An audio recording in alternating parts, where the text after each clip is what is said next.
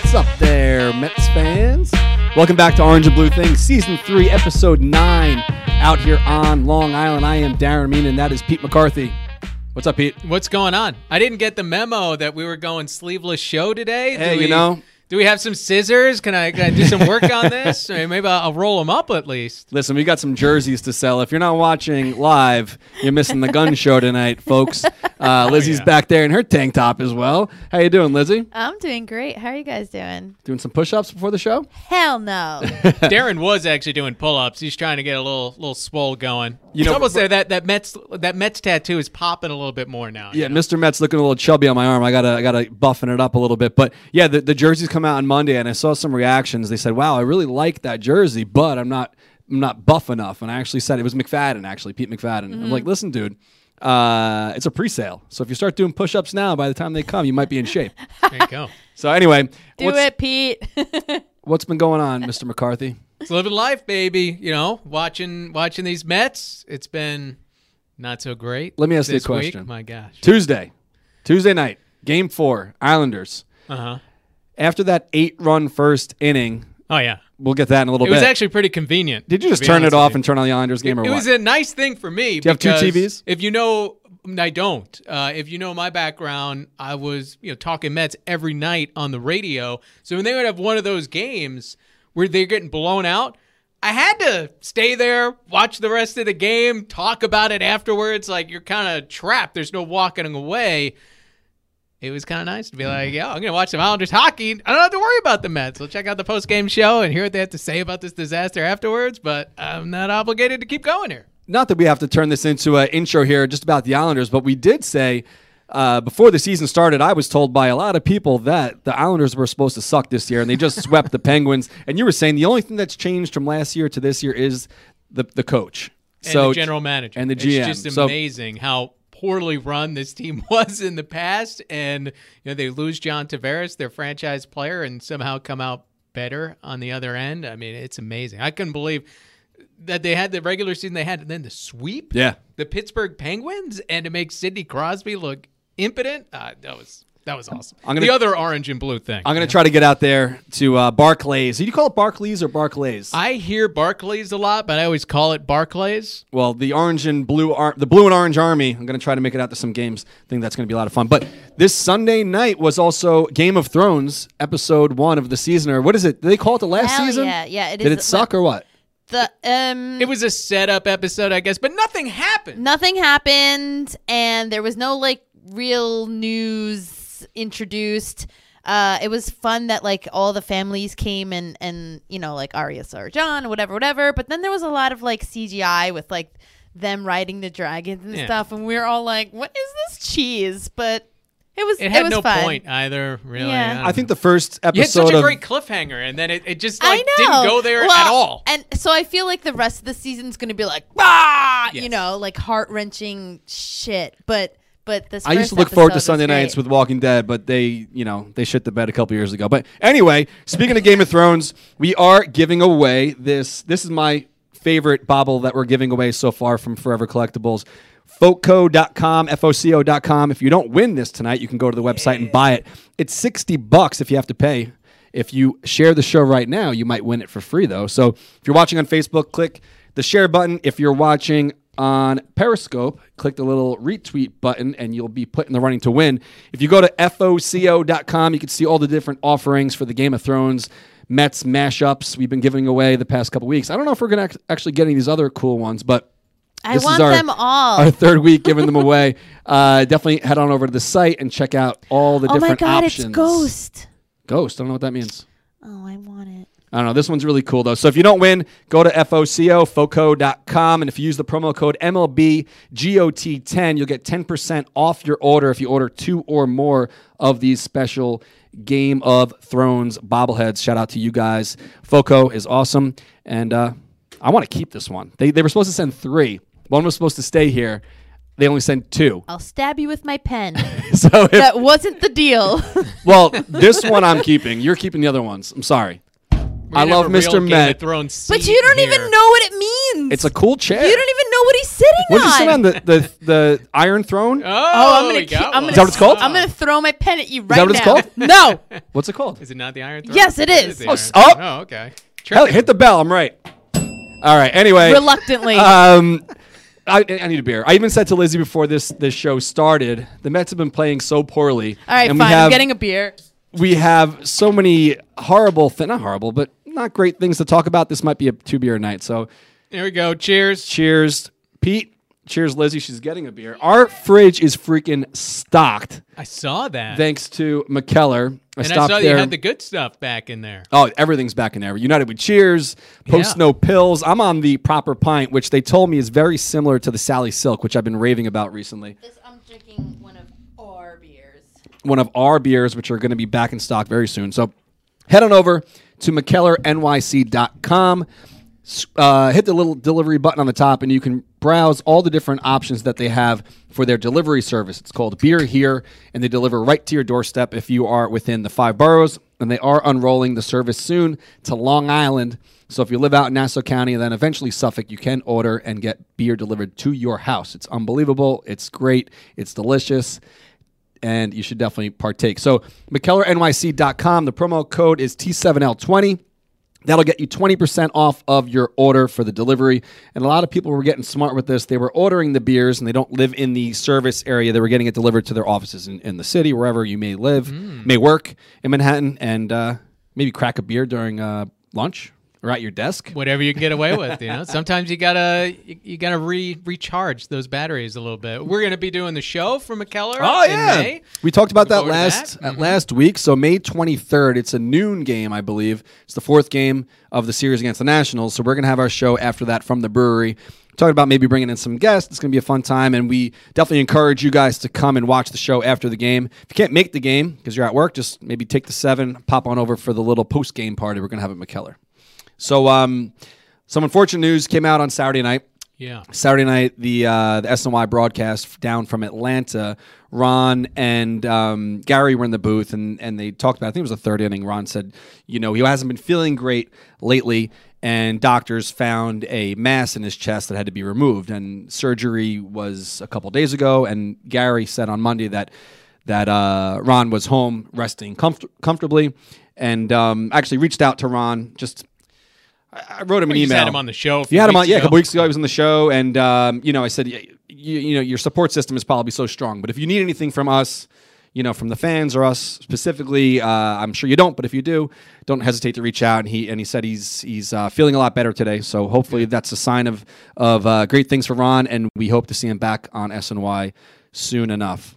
I Yeah, they know. said hopefully it's, uh, a it's a month. month, and, Yeah. and he could be right back. So it, it seems like the surgery was successful. So you know, hopefully we see him back out there, and it's a speedy recovery for Ron. And I'm sure every Mets fan, you know, feeling that, missing him on the broadcast already. Yeah, absolutely. So um, give us a call if you want to chat. 631 388 5095. Lizzie was texting over there. No, Someone I wasn't. I was tweeting Well- a photo of my fabulous beer. guess what, Lizzie? I can see when people are calling, I saw. and you just missed a call. So Sorry. Uh, give us a shout if you want to talk, and uh, retweet and share if you want the bobble. So And I bet people want to call today because got a vent. it's been a long week. It's a little therapy session we're gonna have tonight. what is going on? They have lost four out of five after the hot start, and to me, the game that they won was actually the most infuriating game, as odd as that is, and that's one where they won in extra innings in Philadelphia. But you're asking yourself the eighth inning when Jeurys Familia loads the bases, where is Edwin Diaz? You went out, you made this trade for an all-star closer, you gave up one of your top prospects, to Jarred Kelenic, and Diaz is nowhere to be seen. And Instead, Gsellman comes in, gives it up. And ultimately, Diaz comes in in the 11th inning and strikes out the side. is unfreaking believable. And then you hear afterwards from Mickey Callaway, well, we see him as a three out pitcher. And Brodie Van Wagenen backs him up. That's not Callaway's decision, it's an organizational decision. And well, why did you give up all this for this pitcher if you're going to use him in a traditional way and just say, hey, we got a three run lead in the ninth inning. Let's have Edwin Diaz in to rack up the saves. No, you want to use him in the biggest spots in the game. The fact they didn't go to him in that eighth inning and that this is going to be the norm all year it's infuriating. I think they also said something like they're they're only going to use him in that in that circumstance. He's never going to come in for four outs. He's never going to come in when the game is tied on the road.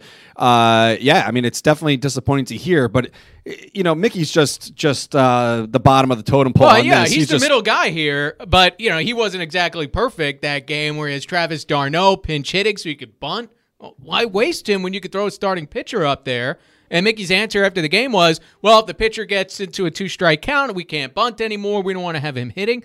Well, if it's a pitcher, you're not wasting Right, right. anything. Have him go up, try to bunt. If you get to two strikes, I know this isn't normal, but you could throw d'Arnaud in at that point Right, if right. that's where you're looking. But you could potentially save a position player so that you have someone to pinch hit later. Like there's just little bizarre things that feel like Mickey doesn't take advantage of. And I'm telling you, the wiggle room is not going to be large here for Mickey Callaway. They have Jim Riggleman, who's been an interim manager in the past, and considering how quickly things went off the rails last year, if this team starts sliding in the wrong direction, if you're Mets brass, why would you have that confidence that Mickey Callaway can pull the team out of it when he didn't do that last year? Remember, he was hired by Sandy Alderson, not Brodie Van Wagenen. Yeah. What I did like about the the post game, uh, I guess they call it the post game press conference or whatever, the interview when the when the press has their opportunity to speak with Mickey, they didn't let him off the hook too easy after that game. Oh game. no, he got grilled. Yeah, which I like because usually it's a couple questions, couple minutes, and it's done. That was like eight, nine, ten minutes of them asking questions. Well, And- it was a it was a wild decision. I mean, He- everybody's talking about what happened in that eighth inning, even after the Mets won the game. Forget about they lost the game. Yeah. what kind of conversation that would have been, and obviously all of his answers just added more questions. right you- now, Edwin Diaz is in this role that we hadn't heard about, that Edwin Diaz hadn't heard about when he was talked to about it. Yeah.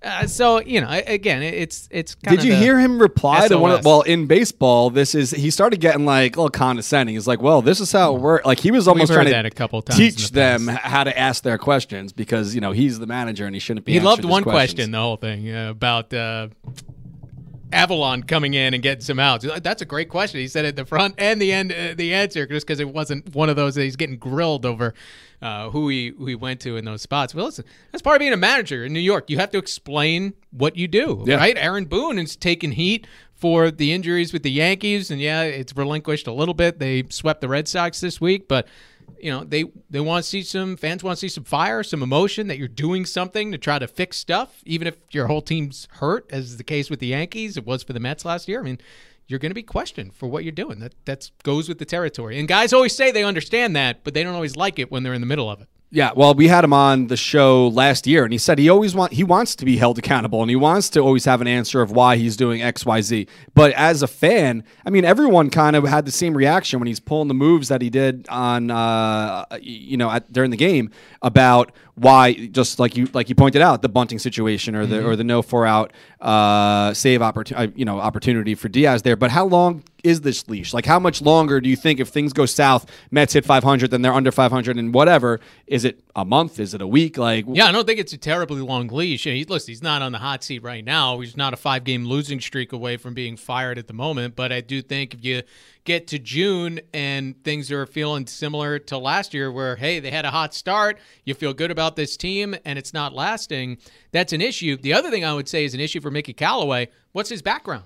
He's a pitching background, Right, right? right. He was a tremendous pitching coach with the Cleveland Indians. these are the And- spots you'd expect him to shine. You would expect that, but you look at this Mets team right now, they're hitting. They're averaging almost six runs a game. They can't get anybody out. And that goes in the rotation and the bullpen. They have the highest ERA in the NL East among starting pitchers, uh-huh. second highest in the National League as a whole. Their bullpen is abominable, and at least beyond Edwin Diaz. So that's supposed to be Mickey Callaway's money area. And I'm not saying this team isn't going to pitch eventually right now, but if you're just looking at the results, that's your big question mark, right? Like we're all we're not saying, oh, the Mets got to go out and trade for a hitter. We're saying the Mets got to go out and get Dallas Keuchel or Craig Kimbrel. That's been the conversation for a long time.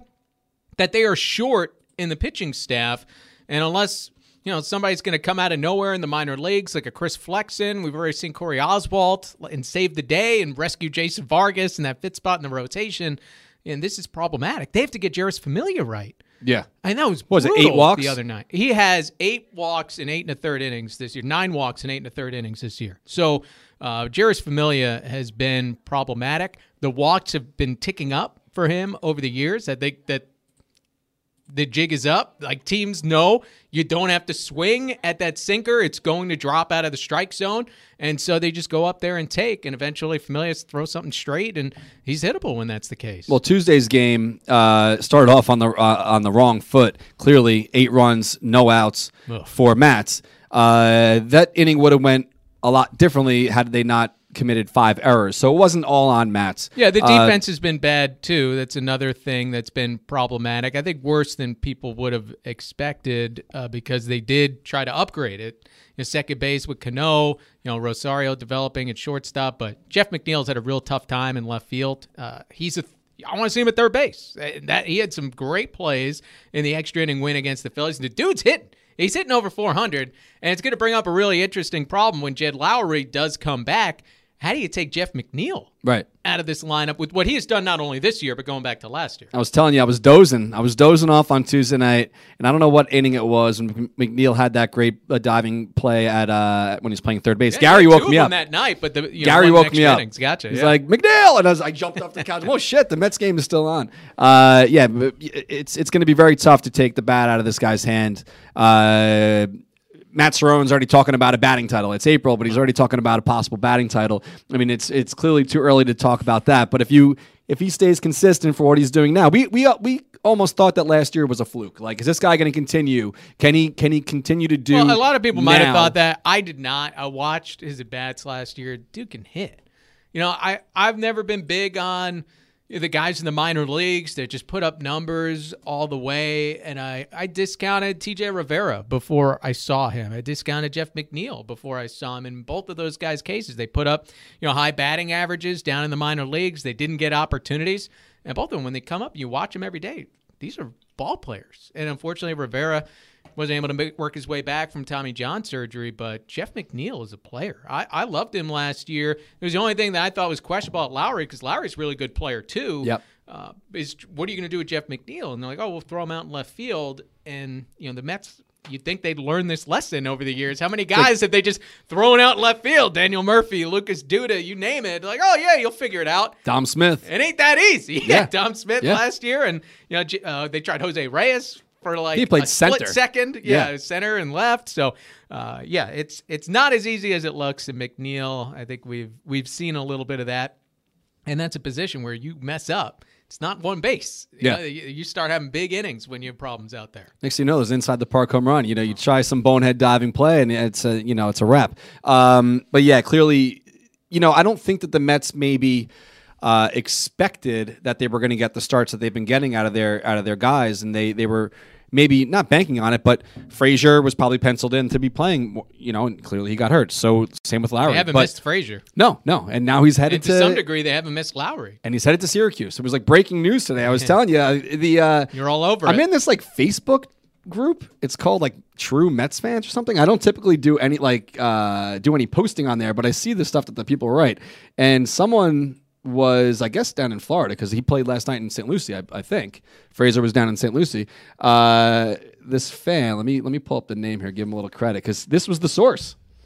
His name is Joseph DeSalvo, and he wrote on True New York Mets fans. This was at like two o'clock. He says, "I'm catching a plane, uh, uh, getting a ride, getting to ride the plane to Syracuse with the Todd father." And there's Todd Frazier sitting down there. So this was like the breaking news that Todd is not going to be joining the team. He See, is. I would have thought we'd be getting traffic updates Yeah. from Buffalo from Todd Frazier, and that's how we'd find out he's up there, not you know the the sneak attack photo waiting for the plane. Yeah, yeah, yeah. So uh, Todd is headed to Syracuse. He's. Uh, I heard uh, early reports last night that uh, he may have actually been joining the team in St. Louis, St. St. Louis this weekend, but I guess that's not the case. So at least a couple more days. I think he has to come off the uh, injured list. They call it now on Tuesday. So between now and then, as long as he doesn't have any more hiccups, he'll be back with the team. I guess on Tuesday. So Yeah, I mean, it- listen, he's not going to be in a starting role. It is going to be a far lesser role than he's been in in the past. Pete Alonso has grabbed first base and run with it. Jeff McNeil's got to play every day. Robinson Cano's going to play. Amed Rosario is going to play. So Frazier, I think he's a right-handed bat off the bench, and you hope he takes to it because a lot of these guys who are everyday players throughout their careers, not all of them make this transition well. It is far different when you're getting 10 at bats a week rather than 30. Uh, so that's something that Frazier's going to have to make the adjustment on, and we'll see how he's able to do it. So speaking of adjustments, Mr. deGrom is, uh, I guess, has a cold or strep, Strep throat. throat. or something Yeah. like that. So he's pushed back a day. He's going to start Saturday. Um, So Vargas could throw Friday. do you believe that? Do you always believe that? What? That he's Sick. got something going on? I mean, you know, how often do, do do people get the flu? I mean, there's always flu-like symptoms well, floating flu-like around. symptoms is usually BS. That means you're dehydrated, probably from a night out. But uh, yeah, but uh, strep throat is a little different. And You got strep throat. You shouldn't Well- be in the well- clubhouse unless you're on. what, what would be the reason of lying about it? Because he's getting his head kicked great? in for two starts. Like you know, I he's not throwing 90 miles per hour all of a sudden. I don't think it's physical. He just hasn't had the same life on his fastball. He's not getting the swings and misses. What I see is that high fastball that's usually his put away pitch. Guys are spitting on it. They're taking it, and then they're making him come into the zone, and they've been able to hit it. Uh, his command hasn't been as good as we've seen in the past either. So I'm not that worried about Jacob deGrom. I'm not worried We've either. Seen him adjust in the past. He went through this a couple of years back after some bad starts, and Terry Collins put his arm over his shoulder. Yeah. And after that, deGrom's basically been unhittable for a year and a half, two years. But like, eventually, you're gonna have to adjust to the league, the league figures something out, whatever it might be. I know some speculation. Maybe he's tipping a pitch here or there whatever it is, you know, this is normal. This is the way it's supposed to be for even the greatest players in the game. And the fact that DeGrom didn't have to go through this at all last year is what makes last year so unbelievable. We talked about he's not going to go out and have the exact same season that he did last year. He's not going to go out and have 35 quality starts and, you know, put them in position to win every single game. There's going to be a little bit of a process where you're getting your head kicked in. He's living through that, but I still have all the faith in the world that Jacob DeGrom will kick it right back. And instead of having that 1.7 ERA or whatever he had last season, maybe it's 2 1. But that should be plenty good enough to win some games. And by the way, at least they're scoring some runs for the guy.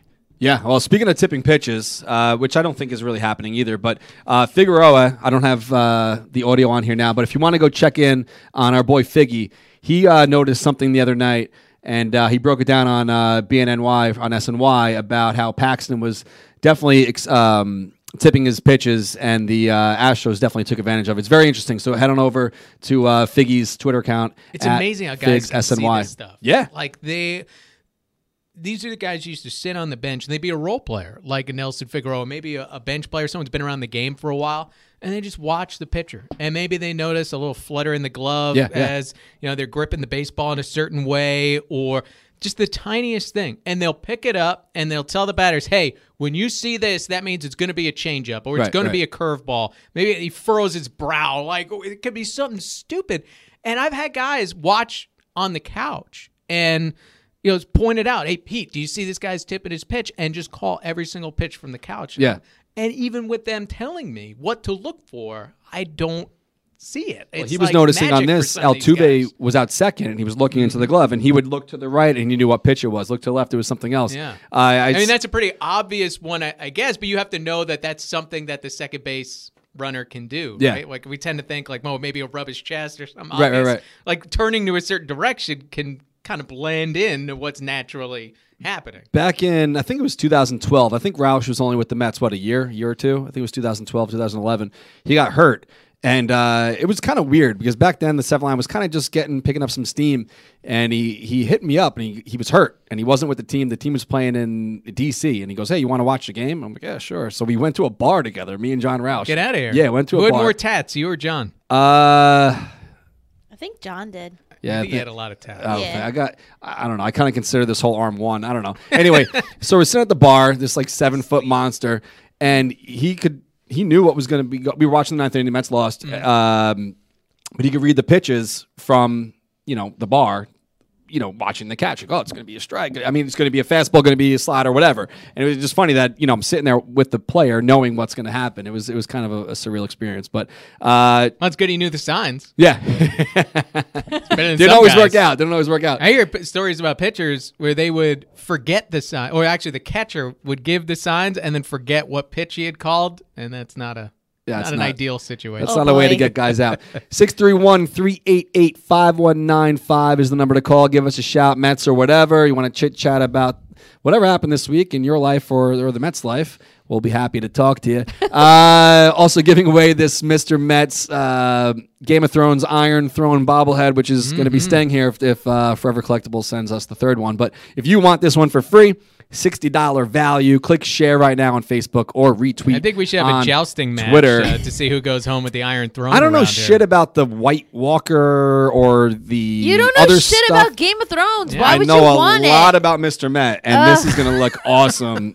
I hate uh, ya. here in the studio. So, hate ya. uh, but you know what? I, I might not even get one because they didn't send a third. Good. Share the show. Give us a call. Um, so, Mr. Syndergaard, we're talking about tipping pitches. Uh, something completely different from tipping pitches. Putting a little pine tar on a baseball, which People uh, love this stuff, this intrigue. I thought this was going to get a little bit more action, but I guess it's, you know, they pointed it out and that was kind of the end of it. If you're seeing this for the first time, look closely. There's Syndergaard putting a little substance on his fingers. But oh no! you would expect this on a night where it's like 40 degrees or 50 degrees with the wind ripping through. Uh, where was this? In uh, Philly? Philly. Yeah.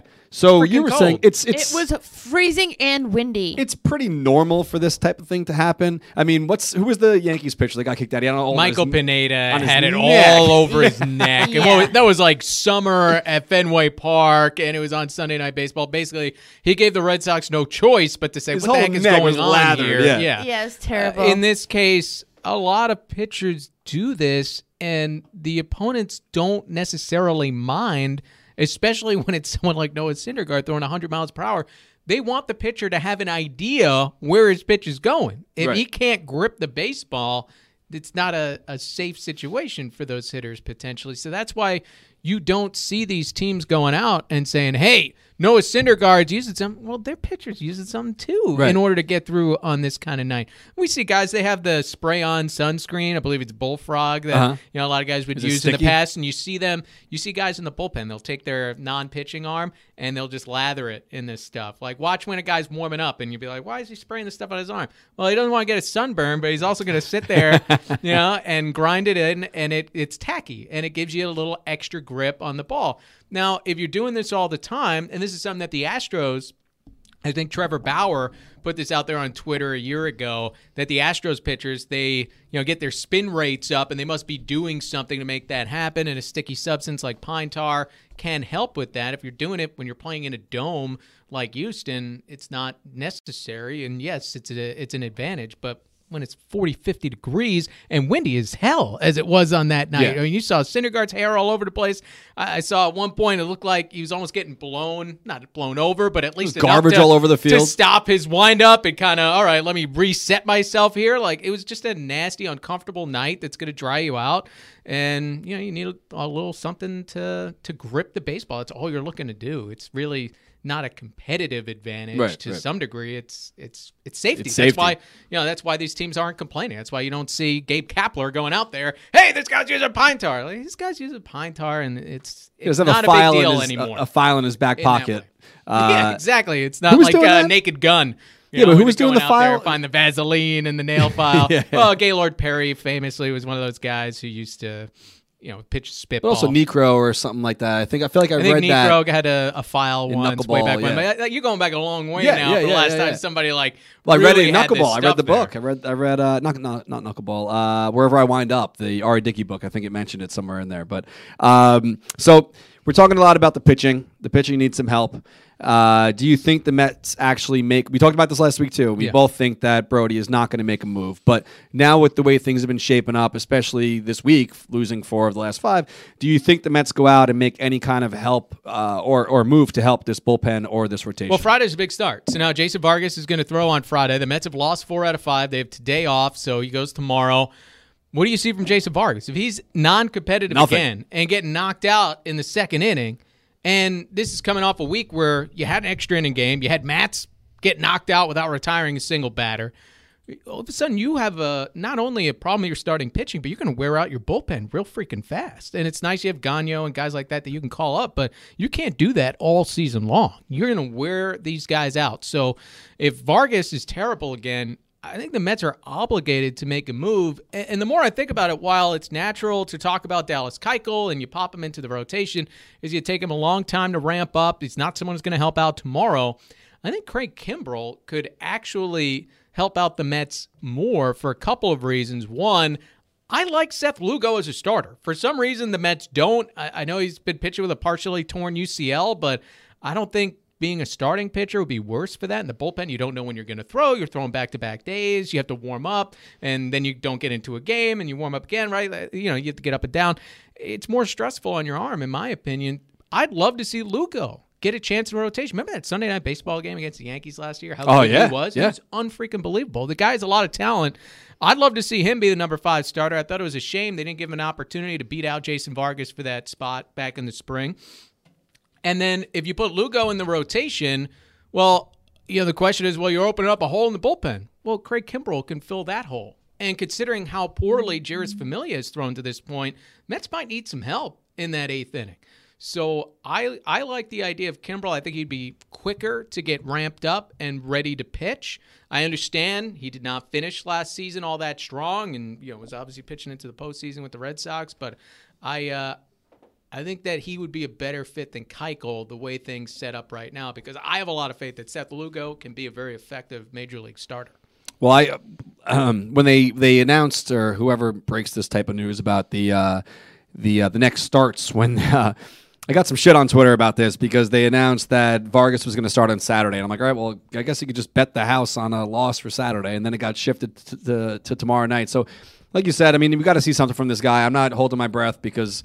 You know, I feel like he's toast, and you know, at some point your your career's done, and I think we've seen the best of Vargas, and uh, I hope I'm wrong. I hope he goes out there and he's lights out tomorrow night, but uh, the leash should be very short Well, on that. even if he pitches well, Yeah, he's it's- getting pulled after five innings. He could throw five scoreless innings, be at 70 pitches, and they will take him out I can't after it. five innings. I'll guarantee it. That's the way that they have handled him. When he was throwing well the second half last year, you saw a lot of that. They want Lugo to piggyback the Vargas starts. That's the idea. That's the way that they drew it up. So you know, if he pitches poorly, he's out early. If he pitches really well, he's still max. Best thing he's going to do is give you five. You compare him to Bartolo Colon, right? That's your like dream Yeah, fifth yeah. starter. Someone takes the ball every time, generally keeps you in the game. Well, at least if Bartolo was throwing well, he could go seven innings. The Mets don't trust Vargas in the same way. Five innings, he's out. They're thrilled if they get five innings out of this guy. It's not a good situation. I miss Bartolo. I mean, you know, it's the kind of thing where it's. I think everyone loves him for moments like this, you know, and how carefree he was with the behind the back I'm surprised he hasn't been picked up. I figured he'd too. be, you know, rocket somewhere. Maybe the Ducks will get him at some point, right? Speaking of the Ducks, how many freaking Mets are on the Ducks right now? well, they, got, Nice, Nieuwenhuis. Nice, Nieuwenhuis, Den Dekker, Oh yeah. uh, right? Up well, I that- saw he was looking for apartments on Long Island. Yeah, so I guess De- it's Den. Decker, I haven't looked at the roster as a whole. Backman, uh, which is crazy. I think it was. Uh, I don't know if you follow this guy, uh, Too Gooden.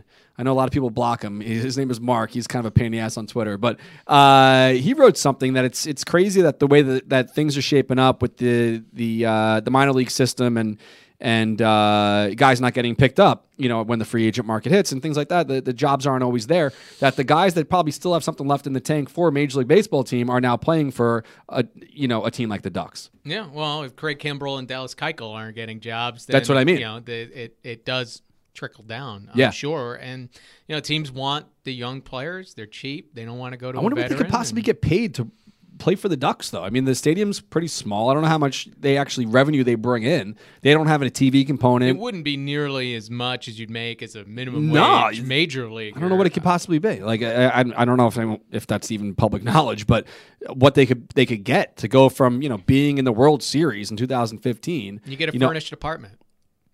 I don't, I don't think you even get that. paid. I'm just kidding. Listen, you hit me with some things. Like, I don't know when you're joking. Like, you haven't hung out enough for me. Like, we're talking about Con Air before this, which I haven't seen the movie Con Air. Which is a disgrace. Uh, it's for- on TBS every other day, like prime time, classic movie. You're flipping Are you a big movie guy? You watch the rest of it. Am I a big movie guy? like when you hear if I was you- like a classical, like Oscar movie guy, I wouldn't be talking about Con Air like this. No, no, There's like, movies that just quotes, quotes. You can recite stuff. I'm not like good at doing that, but I love. I know some, some Air. movies like front to back, uh, you know, old school shit like that. But I was thinking of something. I was actually feeding my fish or my daughter's fish a couple days ago, and it- I don't know why I was thinking about this. But do you remember what the turtles' names were in Rocky?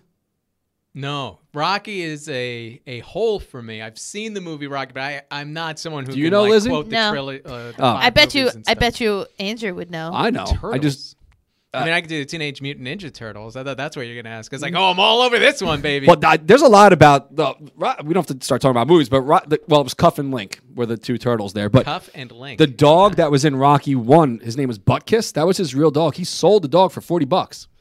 What? He because he was poor. He had no money. He oh. sold the screenplay. He wrote Rocky. Oh yeah, I know. He I know the story behind he it. bought I didn't the know that dog, dog. back from the guy he sold. He sold it in front of a 7-Eleven to a guy Oh for forty bucks. How much money do you think he paid to get the dog back? Forty grand. Fifteen thousand dollars. what? yeah, the guy's like, "You want your dog back? You're That guy famous is a now. Terrible guy. Pay me fifteen grand, you can get your dog oh, back." Gosh, oh. hey, that's shit, you know, awful. That's like a pawn shop move. Like, what is that about? Yeah. Hey, you want your dog back? You're rich now. Pay me. You know, it's just the way the world goes. Tough crowd, man. a couple of big gulps. Call it even.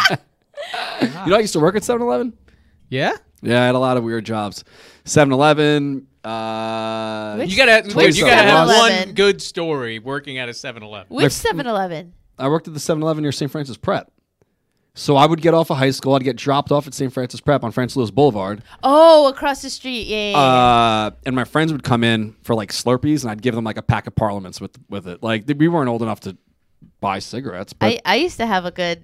I used to work. My, so my first job was at CVS, and if if one of my friends came in to buy a pack of cigarettes, I'd give him like four. like scan one, charge him for one, but like put four in the bag and be like, all right, Yeah, right, you bye." we're just talking about how we used to give shit away. That's stealing. Don't do that, kids. Um, but yeah, 7-Eleven. Come on, give me your best 7-Eleven story. It's really it. I saw someone get shot down the street from there, but I wasn't working that Okay, night. so it wasn't at the 7-Eleven. No, it was like a hundred feet away. There was uh, illegal street racing out in front of St. Francis Prep, which the cops never shut down for some reason. oh, They- on Francis Lewis Boulevard. Over yeah, there, yeah, it was it was crazy. We're standing there. People used to bet on the races.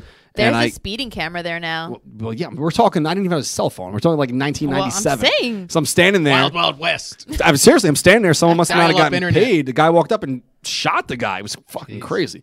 Anyway, we're getting completely off the rails here. Uh, if you want this bobblehead, share the show. Uh, retweet on Twitter, share on Facebook. We're talking about getting shot, 7-Eleven. Where do you have any weird, Nominally the Mets. have any weird jobs? Yeah, you know, I Not worked, weird, but anything. Not that working at 7-Eleven is weird, but Yeah, I worked. I worked at the Ducks actually. Oh, I used to run some of their games, so they would have a fast pitch in the corner, and you know, they'd light Were up the radar guy? gun and that kind of stuff. I was a beer man we at Nassau about this on the show? Coliseum uh, when I was in college at Hofstra, so I did that for a little while. Uh, I'm here. did we talk about this? did we talk about you being a beer guy on the show? Uh, I don't know if it came up, but yeah, I used to go up and down those Coliseum steps holding beers. Like the best would be working the concerts and some of the other events that would come through. Like I worked a Phish concert. Cool. Everyone smoking weed in there? I made more money than that than maybe anything else I've ever done, and you know left with a contact, Contact high high, because yeah. they didn't open the freaking doors. The whole Coliseum just baked out. Now the next year, Phish came back and they opened the doors, and it wasn't the same Ah, that sucks. But I yeah, I, don't had smoke some weed, extra but- money. They tipped well and went to White Castle right afterwards. It was great. That's awesome. That's awesome. um, this is probably before the days of Fitbit or when your phone keeps track of your steps. But I feel like we should talk to Mike Marshall about that. You probably do miles in the in the ballpark. Oh, yeah. carrying that 30, 30 pounds Oh, yeah. of uh, beer. you get some good First legs. of all, have you guys Probably ever? thirty but pounds that's at least. outside at Citi Field. Like I was in Did you temper have control. buckets? Oh. Like, did you have a big bucket Yeah. like that? It's ice Yeah. in there. It's heavy. His bucket is so heavy that I'm usually like, "Hey, hey, you should try and hold that. You should try and hold that." And the way he does it with his thumbs, mm-hmm. Hey, these you- guys are pros, man. Yeah, you get it up on the head. he- It's probably he- not good for your he, neck, like, but thumbs it and then puts it on Yeah. his head. Yeah. he's. I, I'm That's always so amazed. Now I wasn't him. strong enough. Like some of these guys, they could have the ice in there and then have two cases, so Yeah. they could stay out for a long time. Uh, now I I didn't know this. It was an innocent mistake, but someone pointed out to me one day, and then I still didn't change. So then I guess it wasn't innocent. But I used to say ice cold beer because I always thought it sounded good. I did- didn't realize you actually had to ice them for them to be considered ice cold. Like I thought it was ice cold. Like they're still cold because they were in the fridge before, not Yeah. that long ago. And obviously the ice would make it. Let me hear your. How, what'd you say? beer, beer here, ice cold beer. Get your beer, beer, beer. Yeah, you know, all you do is run around saying beer as You ever hear the loud guy and at- weird as you can. Yeah, Then you you, ever- wait for hands to go up. You ever hear the guy at Citi Field that, that barks? Yes. Well, he, now he sells hot dogs. I don't. Well, So dogs make sense. that- yeah, that's what's going on there. But yeah, he would walk by the booth uh, you know, when uh, WR was doing the game. So I Yeah. hear him through it, and Howie and Josh would always make reference. Yeah, to- yeah, yeah. I forget his name, uh, but that you I know, can picture his would bark face. I don't know his through. name, but Yeah. the uh, there's another guy he, he calls um, uh, hot dogs tube steaks. There's so many. There's so many awesome guys. Tube steaks here. Tube steaks. There's so many great vendors there. Shout out to all the guys and gals out there that keep us hydrated. And uh, I don't. That's a tough job. It's game, a but- great job because you know you work at least for hockey. You you work those three hours. You run around and then you know you get to watch the last few minutes of the game. But at doing it outside at Citi Field or Old Shea Stadium.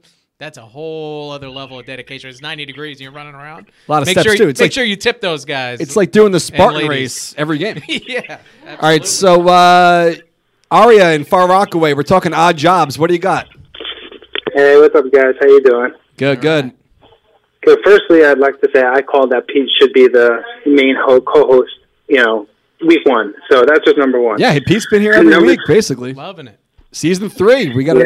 we got Pete on the on the on the horn here. Thank you, thank you for the. Uh, Darren, props. I guess the budget went up a little bit, right? Yeah, Pete doesn't come cheap, guys. So uh, keep watching. these Hey, Li- Mikkeller beers. on that, Lizzie, can you get me another beer, by the way? What do you want? Yeah, exactly. Whatever. Anyway, so what you got? What's going on in Far Rockaway? So I actually I used to work in um, Citi Field and Shea Stadium. awesome. I worked at the kosher stand.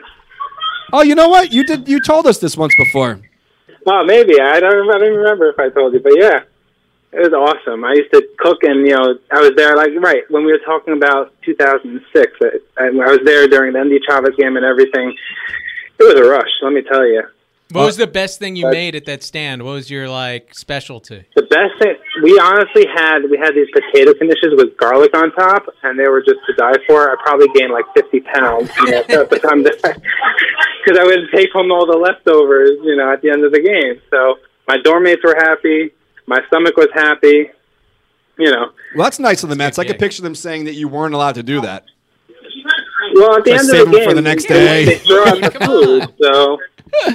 So Yeah, I guess that makes sense. All right, Aria. So we'll see you Yeah, out at the ballpark. Thanks for calling, man. yeah, and I'm, I'm actually I'm joining you guys for the Padres game. So Oh, awesome. Cool. We'll see you out there. yeah, Thanks, buddy. Padres. all right.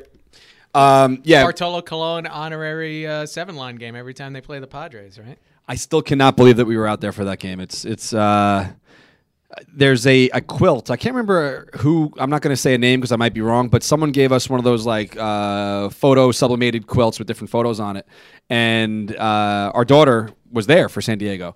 And I was talking to her. I think it was this morning actually. I'm like, oh, you know, do you know where that is? I'm trying to tell her like.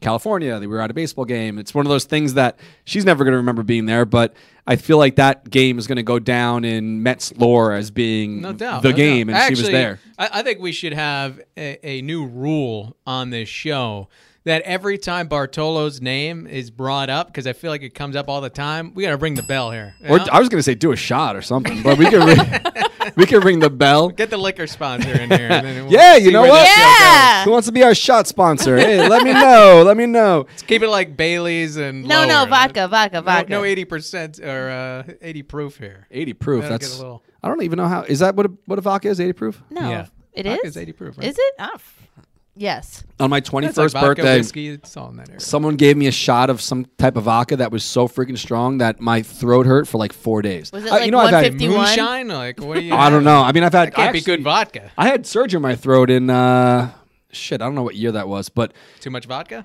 No, I uh, vodka. too much bartending. To be honest, I was working in bars like a few days a week, yelling over Oh. loud music, and I blew out my vocal cords. I had not uh, polyps on my vocal cords. So you're a great comeback story doing so, this show. oh yeah, I guess. Well, now I'm staying hydrated, but so I'm working at the bar, and all of a sudden I couldn't even talk on the phone. That's how raspy my voice was. And it was before the seven line. I was still doing that BMX clothing company, but I was going to the post office quite often. So uh, I had to warn the post office and the bank that I was getting surgery. I wasn't allowed to talk. So I went prior to be like, listen, when I come in here next week with a note, I'm not robbing the bank. I'm not allowed to talk. I'm getting surgery in my throat. Um, but I was living with Kelly at the time. We were just dating uh, for the first time. We had broken up after that for a little break in the middle. But That was her favorite week. no, I, I, I broke the rule. I started like we were fighting about something. And I'm like writing notes like, like, and I'm like, fuck it. I started talking. I was like whispering. She's like, don't talk. You're gonna hurt your throat. But uh, Look what you're making me do. I'm blowing out my vocal cords for you. All right, so All we caps. we are going to get to our what's in the box in just a little bit from our friends at Lumberland. They have been sending us these bat mugs, which are incredible. So definitely uh, stay tuned and call us for when we tell you to do that. But I want to talk a little bit about the bat flip, Mr. Pete McCarthy. what is your Lumberland flip. what is your feeling about the I'm bat gonna finish flip? my drinks from now on. I love the bat flip. Now Tim Anderson's was a little aggressive. I will say it, it didn't look like some other bat flips where you have that kind of majestic uh, flip at the back end. He kind of grabbed the head of the bat, threw it like a javelin towards his dugout, but he's clearly celebrating with his teammates, not showing up directly the pitcher Brad Keller in this case. So listen, it, it's taking this bat flip thing and the celebration, the emotions of the game to a another level. But this is what baseball is marketing now. This is what they want. Let the kids play. And when Keller comes back, hits Tim Anderson with a pitch. For some reason, Anderson's getting thrown out of the game. Unless he said something, it didn't look like there was any real reason for it. And Joe West wouldn't answer any questions after the game, which is ridiculous. Um, so eh, listen, it's just it's stupid how Major League Baseball can fix this. Give Keller a 10 game suspension. Up the punishment for throwing at these guys, especially in these kinds of situations, because they're the league as a whole is talking out of both sides of their mouth where hey let the kids play hey we're going to have some fun the ken griffey jr advertisement last year about you know showing emotion on the field this is what baseball needs to connect with some younger fans and you can't have you know stodgy players who are upset they got beat not only trying to injure these other guys or send a message as they Right, would put right. it but Take your medicine and whatever. yeah, but you know, it's not.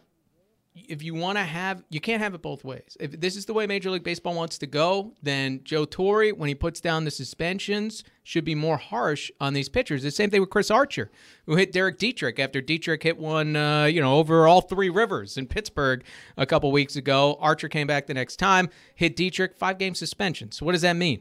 Uh, maybe start. If you're not even one start because it's just the extra day. So if you have a if you so you have to have an extra starting pitcher get Right, in there. right, right, right. But the the pitcher himself, the individual, doesn't really miss any time. Yeah, it's a paycheck hit, but we know what these guys are making. It's not the end of the world. So to me, listen, if you want to take that aspect of it out of the game, throwing at guys because they had a little celebration, then you better be a lot more harsh on these pitchers who are going at guys because five games is nothing. Well, Tim Riley wrote a little blog post for us this morning just to kind of break this down and give his perspective on what he feels is the right course of action here. Because, like you said, a guy getting kicked out of the game for getting hit by a pitch makes no sense. Well, that's And- just ludicrous. and And, I'll say that's just an individual part of this. But if we're going to talk about the bigger picture of, you know, do you like this in the Well, game, that, or what can you know Major League Baseball do about it? You know, Anderson being thrown out is just Joe West being ridiculous. Right, but but if if baseball wants this, baseball wants to market this. They want the viral videos, the viral clips, and people talking about their sport.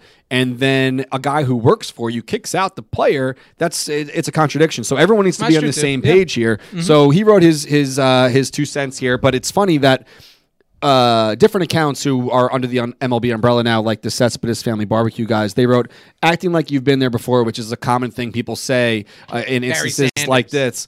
Uh, act like you've been there before seems like a boring ass way to to say play sports and live life, if you ask me. So you a lot I of people agree are- with that, and and I'll I'll take it to a kind of another level. The Like, world is changing. I always loved Barry Sanders, right? Like he got in the end zone a lot and he just hand the ball to the referee, no big deal.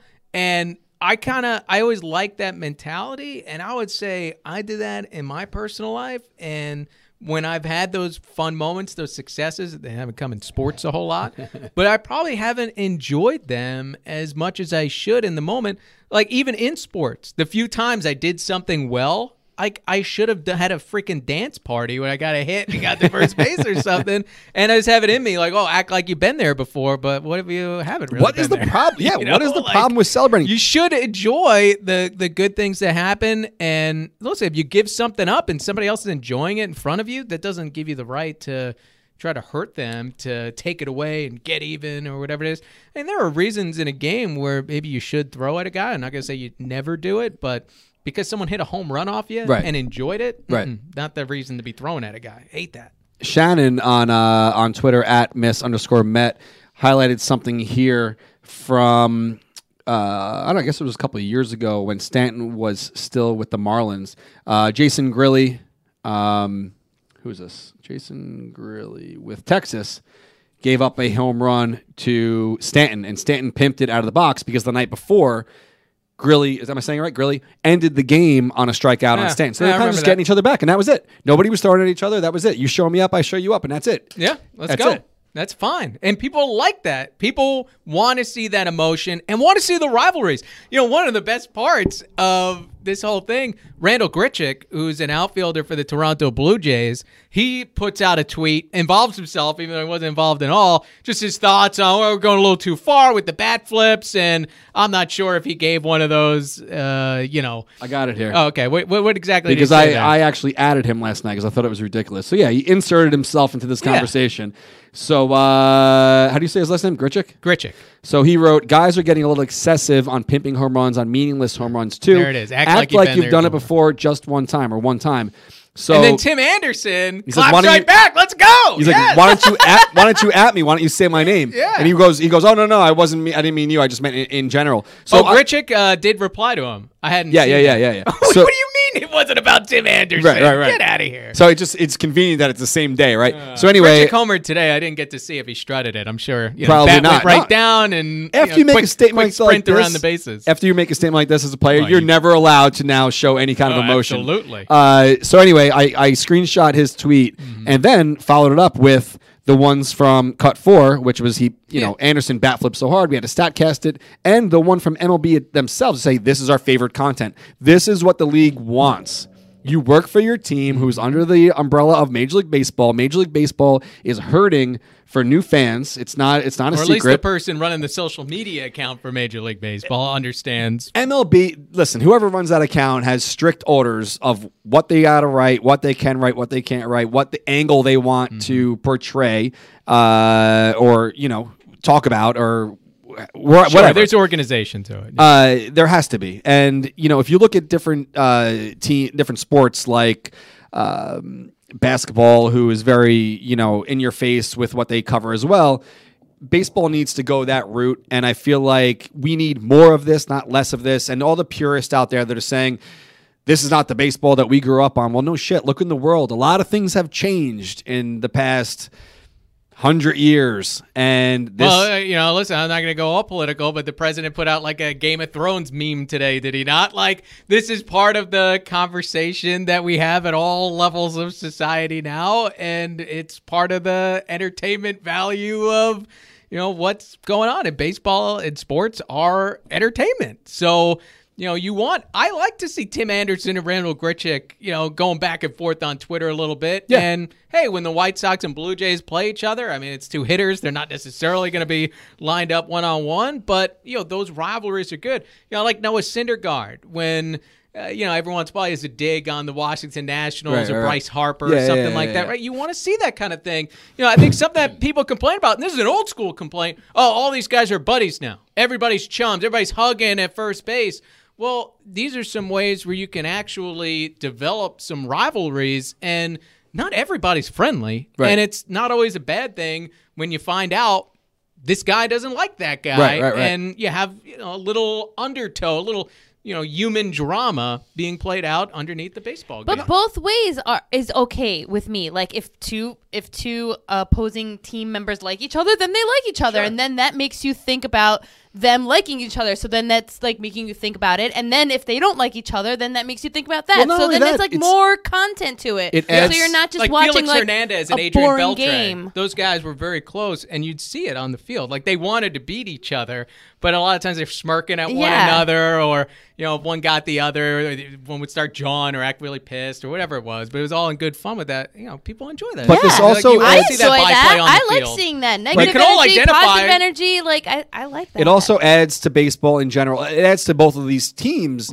in general because the next time they play each other, it's must see TV. You're going to tune in because these teams hate each other. They have bad blood. Absolutely. It's the kind of thing that baseball needs. They need more eyeballs. They need more people sharing and liking and, and taking part in content online. And, you know, that's just the way it's going. They have to embra- embrace it. Well, with that said, you know, since we're talking about villains and rivalries and all those things, do you miss Chase Utley? Oh No. He's the exception. You don't you don't miss hating somebody. Like No, Bryce no, Harper could just he's- step into that void and that's enough. Who who who would be right now the most hated rival player for Mets fans? It'd have to be Bryce Harper. Just, Harper. You know, it has to be. You know why? The why? other And- guy I think of is uh, O'Neill, right on the Marlins last year. Oh, Brian, I'm sorry. Oh, 'cause he I've bought- done he- he caught. David Wright's ball? Oh, Brian, because he caught David Nah, Wright's that's pop up. But it seems like everybody forgot that Yeah. one already. I don't like the the new Phillies thing where they're they're waving when they like get get a hit or whatever. And Harper's got his thing now that he does when he and gets out. Harper, like I was like the other day when he got it. I've said this so many freaking times, though. It's the same thing of bat flips, and I think Tim Riley wrote it in the article or the po- the post or whatever you want to call it on the blog. Uh, the only people who hate the bat flips are the teams that they're playing against. Right. So I hate all of Harper's antics because he's not on my team. But during the offseason, when I was chirping at Brodie, like, sign this guy, this get guy. Harper, I would love it if he was doing this for us. course. You know, flipping the hair and taking off the guy's helmets after home runs, whatever he does, all of his different like quirky things. I think that it bothers you because he's not on your team. And he's going to be a Philly, I guess, for 13 more seasons. So it looks like uh, it's going to be some while. Uh, we'll, we'll get to that in a second, Lizzie. Okay. Um, so we do want to talk about, or I want to talk about one extra thing. Uh, just we don't have to touch on it too much, but what is with the Nationals trying to take put it in the books? Did you see this? I I did. Put a curly That is W in heresy. the books is what the Nationals put today after Heresy. after their victory. And someone chirped. I wrote like, you know, enough with this. I don't know what I wrote, but um, Alyssa Rose actually put it on my radar because she tweeted about it first. But put it in the books is a Howie Rose thing, and no one else should be writing any variation somewhat similar. Especially put the curly W in the books. Give me a freaking break. The curly W. Uh, Unbelievable. the So- Walgreens symbol. yeah, the, the the Walgreens W. Uh, and kind of breaking news, Howie's going to be on the show soon. So definitely uh, look Wait, for wait. What did somebody you know write to you? That, what did somebody chirp at you about? when I replied. Yeah. I wrote like put the curly. I I don't know what I wrote. You can Yeah, the look- Walgreens W or something. put the put it in the trash, not in the books. I don't know something like that. I, you know, uh, uh, Nationals fans.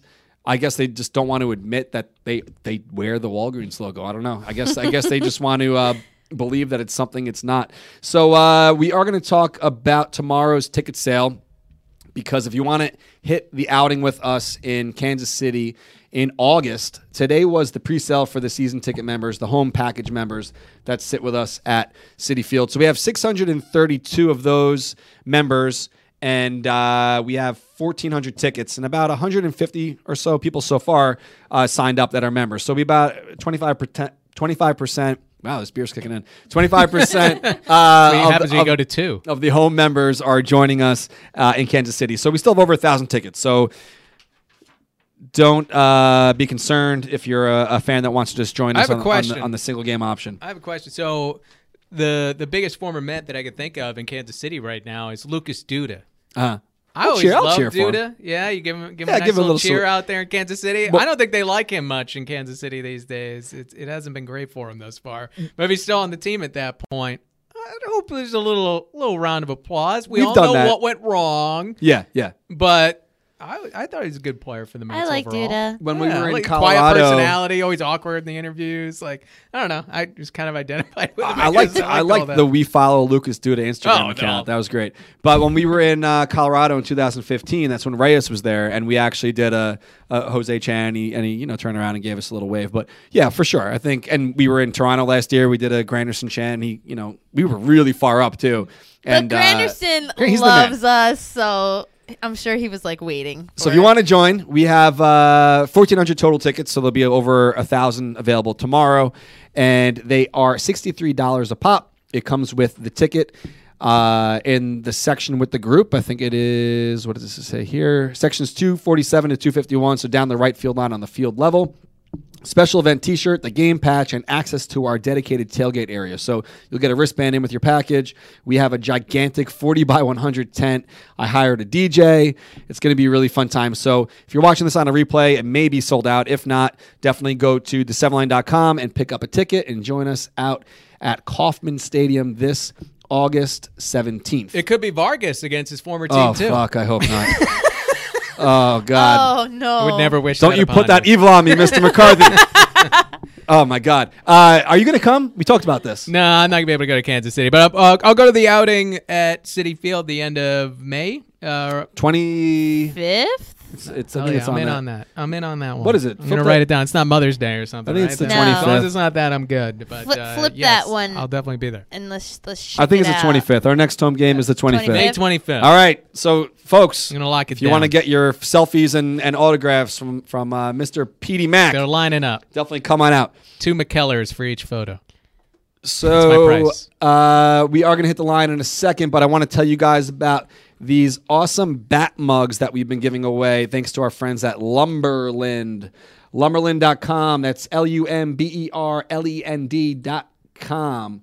Uh, they make great gifts for yourself or maybe your groomsmen or, or whatever, but they have a great selection of bat mugs. So basically, they take a bat, they hollow it out, turn it into a mug, and uh, you can customize them or or actually get one of your favorite players or actually a, a whole team uh, signature mug. So they signed a licensing deal with the MLBPA, which gives them the access to now create mugs with all of the uh, basically the top guys on each team. But if you have some obs- obscure guy that might be your favorite player, who's like an obscure Met that someone might want to get, Dillon Gee. Dillon Gee. I, well, no, you got to be current. You got to be active. I No, think. I do. I have to So be- Paul Sewald. if you want a Paul Sewald uh, Mets mug from Lumberlend, you could certainly pick that up. So definitely head on over to Lumberlend and you can get one. We were talking about them before we went online.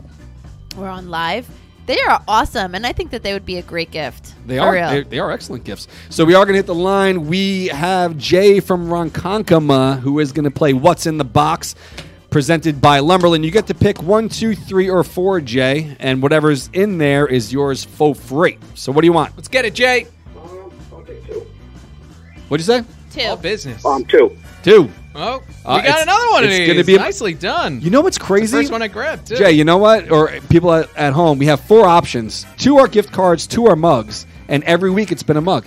Yep. No one's picked a gift card. Another yet. mug, Noah Syndergaard style. Nicely done, Jay. Cool. Oh, cool. See, Very that one's cool. cool Thank too. you. Awesome. This one's great. Yeah. That's I great. ain't seen Syndergaard's Yeah, very uh, cool. signature before What's what's on the other side?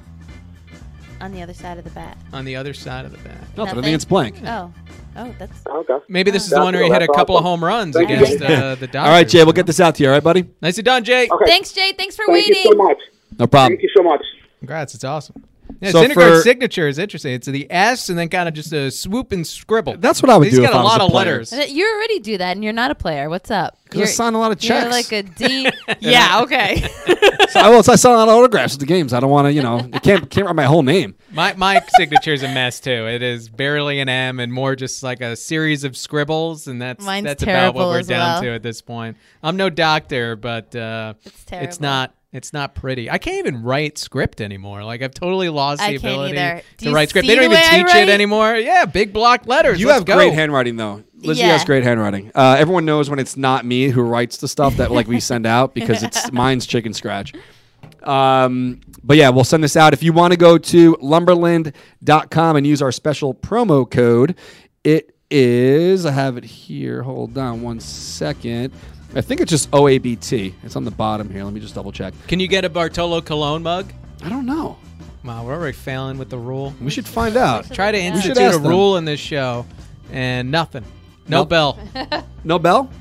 Oh, Yeah. Oh, Ah, shit. I'm little sorry. delayed bell. All right, so the code is OABT to get 15% off your mug. I'm not really curious, Lizzie. I just wanted to force that in there. Test test this new rule. Oh, you wanted to see if you can get one? no, I was. Yeah, I was gonna look it no, up. then you got to email them if you so want I, something. I was more concerned about looking it up than actually like dinging the bell for Bartolo Colon. Well, but that's got to be the priority again. Yes, there you go. Lumberlend's great though. Definitely check them out. So I am going to shell for one more thing before we call this thing a night. On Monday, Monday morning at 10 a.m., we have two jerseys going up. So this is the first time we're ever, well, second time because we did the 86 basketball jersey last year, but this is going to be uh, our second release of basketball jerseys. So the first one we came out with was the 86 version. This is the 87 version. I'm wearing it today. The reason it's the 87 version is because the Mets only wore this New York script once for one year, not once, but one year in 1987 on the road. Keith did not like it. I love it. I love the script. Maybe that's why they got rid of it. Maybe Keith uh, put his foot down in '87. So it's uh, one fifty nine ninety nine, and people are saying, "Well, why is it expensive?" And it, it wow, they have a Colon uh, bobblehead. Bing. Right. So it's one fifty nine ninety nine because these are limited edition and small batch. A small batch run of jerseys. If they, they were mass produced, they'd be a little less expensive, but you're paying for what you're getting, and they are quality. So one fifty nine ninety nine, cool base, cool base jersey material, and uh, they are excellent. So small through Start 4X. doing your push-ups. Ax- absolutely. ready. Push ups, pull ups, get ready. They are a pre sale. so these are all made to order. So that's the reason why they're a little bit more expensive and you got to wait for the delivery. The second one to go up is the New York Camo. Uh, I wore this a couple times. So if we've crossed paths over the past month or so, I wore this to QBC. This is the jersey that's going to be going up also on Monday. A little bit less expensive. Um, it isn't a custom style, so it's a little bit less expensive. One forty nine ninety nine pullover V neck on the 7line.com, also a pre sale. So, what we're doing on these, I think Lizzie knows how we typically do this, but uh, a lot of people don't. So, we put up the pre sale, we take the orders Jeez. we take the orders for the first day, and then that's what we order. So if you don't get your order in within the first day, and you were thinking, you know what, maybe I'll wait a month and purchase, they'll definitely be sold out by then. So if you want one, definitely set a reminder. Pick one up on Monday at 10 a.m. and uh, we will get cracking on the whole cut and sew process and delivering it to you as soon as we possibly can. So, is that it, Mr. Pete? Yeah, people keep winning these bats. You I gotta know. do Impressive. sh- It's like you a gotta do the 50-50 share shot. Oh shit, we gotta do the share contest. So you still got time if you want one of these Game of Thrones bobbleheads slash Mr. Matt, And I just got a text from my buddy Joe DeMeo. He said Lizzie does have perfect handwriting Oh, thanks, Joe. because you write his check. Yes, I do. It's always perfect handwriting on that. Which you know what I've I've actually heard that a lot of uh, bloggers don't get paid. Is this something that you've heard? I'm not a blogger. I I, but know. you know, you know, you're in the Well, a lot of people work for free in the hopes of getting paid work down the line. You got to have quote unquote experience. So Look at you that. Some people. Well, we that. pay our bloggers, so everyone else, if uh, you know, if you have some loot, you should probably pay people who are working for you. So, uh, Game of Thrones baubles. Uh, share right now if you're watching on Facebook, retweet on Twitter or Periscope. Thank you to Foco.com. If you don't win, you could get one on their website. 60 bucks a pop. It's beautiful. Uh, Lizzie's going to take care of the share, and I'm going to do the retweet. Just tell me when to stop, Lizzie. I mean, I'm going to tell you when to stop. I'm sorry. Oh, I'm so excited. No, we always do the share first. All right, so you're going to tell me when to stop? Yep. Are you ready? It started from the top. Yeah, And stop. that was that Such was really drama. fast. That's Pretty quick, right? Yeah, Jonathan Reed. Jonathan, Jonathan Reed, come on down. Oh, apparently we have many friends in common.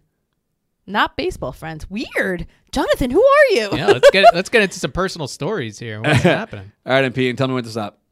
Funny. Stop. All right, we got Adam Siegel. You win. He lives in East Harlem. I didn't, know right. there, I didn't even know there was such thing. East Harlem. I thought it was just Harlem. Uh, East Nicely Harlem. done, Adam. All right, so uh, that's it. Share, you win. Boom. Share and Getting win. Free stuff. I don't know if we're gonna have any of these next week, but uh, So that was for the Iron Throne, Mr. Met. Yeah. And when they send the third, it's definitely staying here. All right, guys. So we'll see you next Thursday. This has been an orange and blue thing. I am Darren Meenan. It's Pete McCarthy Thanks for hanging. and Lizzie, and uh, we'll see you guys next week. Peace. Let's go, Mets.